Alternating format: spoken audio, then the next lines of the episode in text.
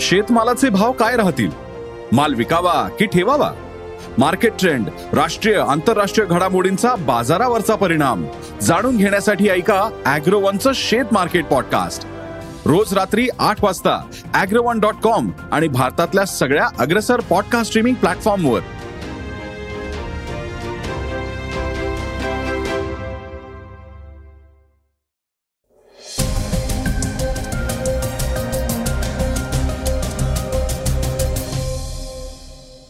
नमस्कार मी गौरी कुबेर. आता आपण ऐकणार आहोत आजचं सकाळचं पॉडकास्ट अर्थसंकल्पीय अधिवेशनात विरोधकांचा हल्लाबोल. भारताची अफगाणिस्तानला मदत भाजपच्या तेरा नेत्यांचा पक्षाला रामराम.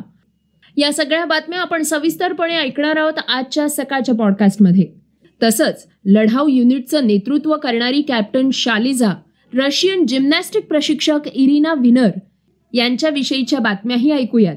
अभिनेता कैलास वाघमारे सिनेसृष्टीबद्दल काय म्हणतोय?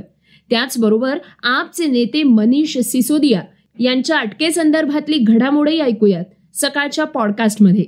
आज चर्चेतील बातमीमध्ये नागालँडमधली भाजप आणि राष्ट्रवादीची हात मिळवणी. नेमका काय आहे हा निर्णय आणि पक्ष काय म्हणतोय ते ऐकूयात. सुरुवातीला ऐकूयात अर्थसंकल्पीय अधिवेशनात विरोधकांचा हल्लाबोल. राज्यभरात काल अचानकपणे वादळी वारा प्रचंड पाऊस गारपीट यामुळे अर्ध्या महाराष्ट्रातल्या शेतकऱ्यांचं अतोनात नुकसान झालं. मात्र सत्ताधारी काल धुळवड खेळण्यात व्यस्त होते. मुख्यमंत्री एकनाथ शिंदे उपमुख्यमंत्री देवेंद्र फडणवीस यांनी काल रंगपंचमी साजरी केली. त्यामुळे विरोधक एकवटले आहेत. बुधवारी अर्थसंकल्पीय अधिवेशनात बोलताना विरोधी पक्षनेते अजित पवार छगन भुजबळ यांनी आज शेतकऱ्यांच्या प्रश्नावर आवाज उठवला. यावेळी विरोधकांनी सभात्याग केला. अवकाळी पाऊस आणि गारपिटीनं राज्यातले शेतकरी अडचणीत आले असताना मुख्यमंत्री धुळवड खेळण्यात दंग होते असा आरोप अजित पवार यांनी केलाय.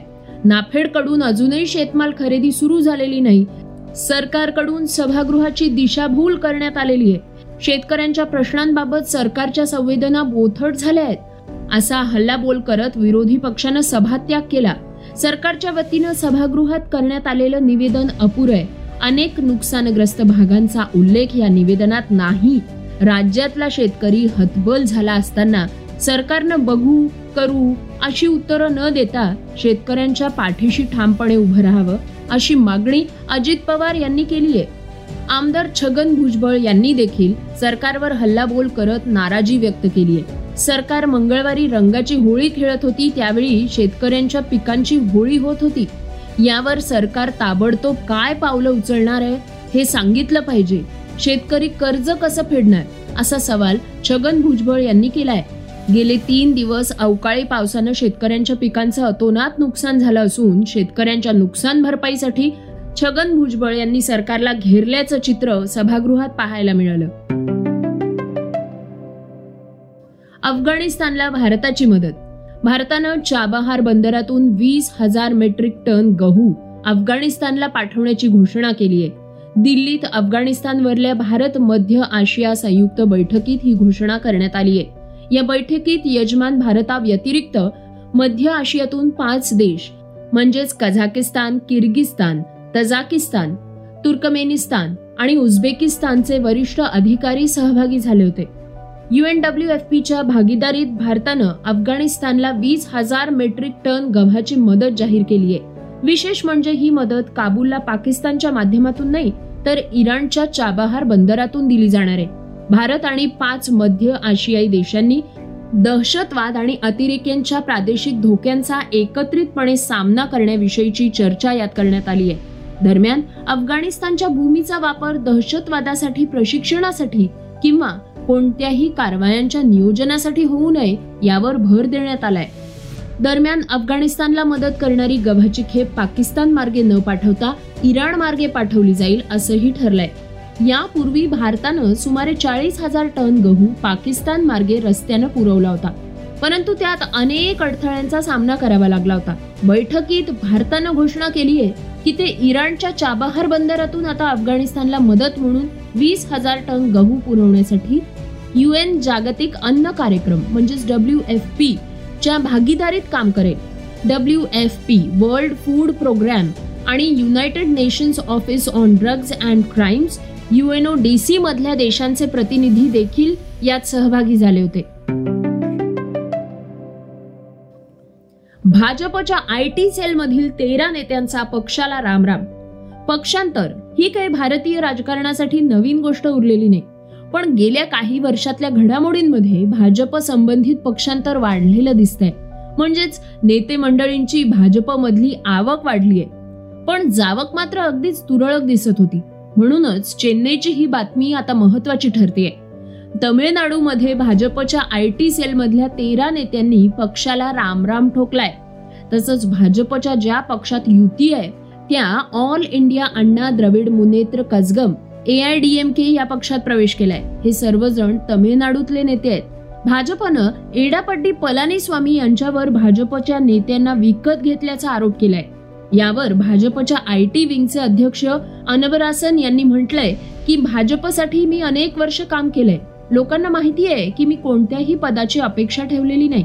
पण गेल्या काही दिवसांपासून पक्षात सुरू असलेल्या विचित्र कारभारांमुळे मी पक्षाचा राजीनामा देण्याचा निर्णय घेतलाय. भाजपच्या ज्या नेत्यांनी राजीनामा दिलाय त्यामध्ये दहा आय टी विंग मधील सचिव आणि दोन आय टी विंग जिल्हा उपसचिवांचा समावेश आहे. काही दिवसांपूर्वी भाजपच्या आय टी विंगचे प्रमुख निर्मल कुमार यांनी भाजपच्या अन्नमलाई यांच्यावर गंभीर आरोप करत अद्रमुकमध्ये प्रवेश केला होता.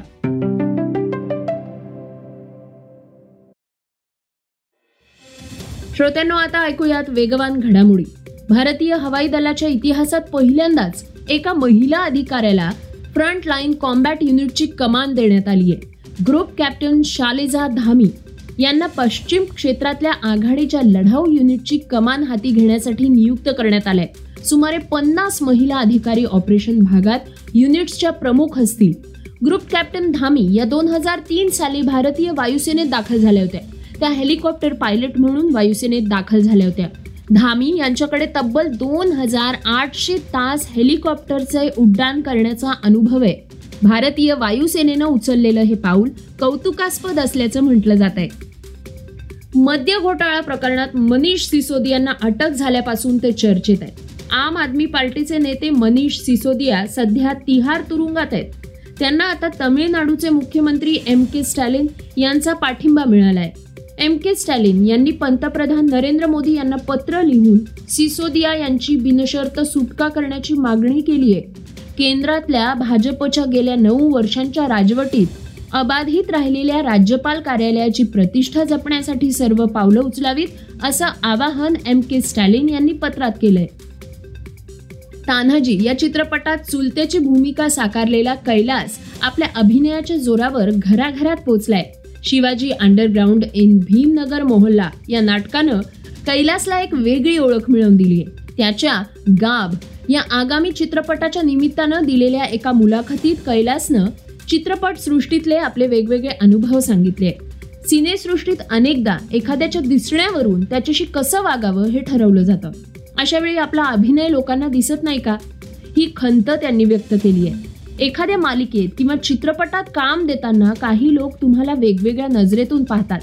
मी भाषेच्या पलीकडे जाऊन तुम्हाला सांगू इच्छितो की तुमची भाषा समोरच्या व्यक्तीला तेव्हाच कळते जेव्हा तुम्ही तुमचं तोंड उघडता.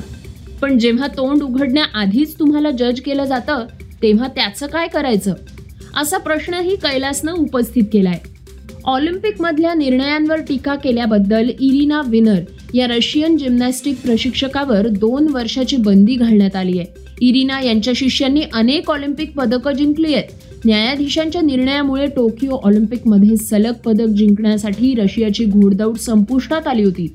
त्यामुळे संतप्त होऊन त्यांनी न्यायाधीश रशिया विरोधी असल्याचं म्हटलं होतं.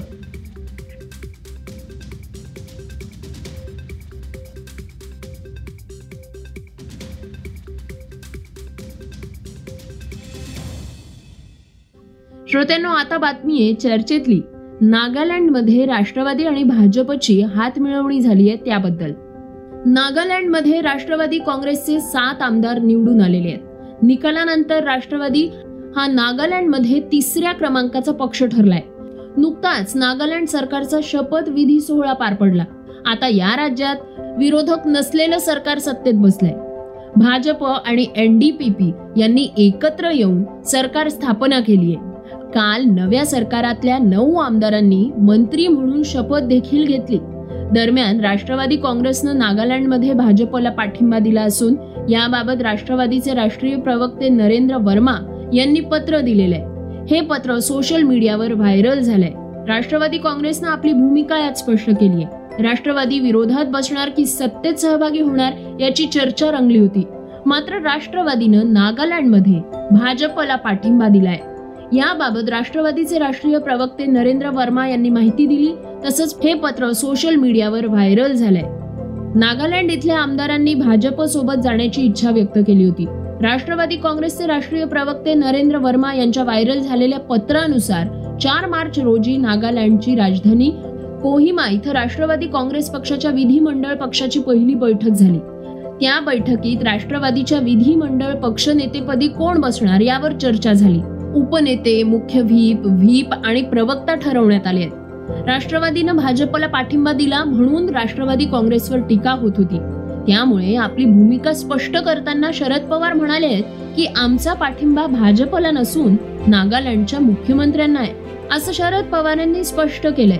नागालँडमध्ये भाजपला सर्वात जास्त जागा मिळालेल्या आहेत. राष्ट्रवादीनं पाठिंबा दिला नाही तरीही त्यांना सरकार बनवायला अडचण येणार नाही. नागालँडमध्ये भाजप हा नंबर एकचा पक्ष आहे. श्रोत्यांनो हे होतं आजचं सकाळचं पॉडकास्ट हा एपिसोड तुम्हाला कसा वाटला हे आम्हाला सांगायला विसरू नका. यूट्यूबवर देखील आता तुम्ही सकाळचं पॉडकास्ट ऐकू शकता. त्यावर तुमच्या प्रतिक्रिया आणि सूचना आमच्यापर्यंत जरूर पोचवा. आणि सगळ्यात महत्त्वाचं म्हणजे सकाळचं हे पॉडकास्ट तुमच्या मित्रांना आणि कुटुंबियांना नक्की शेअर करा. तर आपण आता उद्या पुन्हा भेटूयात. धन्यवाद. Research and script Swati Ketkar Pandit Neelam Pawar. वाचा बघा आणि आता ऐका आणखी बातम्या. ई सकाळ डॉट कॉम वर. तुम्ही हा पॉडकास्ट ई सकाळच्या वेबसाईट आणि ऍप वर सुद्धा ऐकू शकता. विसरू नका या पॉडकास्टला आपल्या आवडीच्या पॉडकास्ट ऍप वर सबस्क्राईब किंवा फॉलो करायला.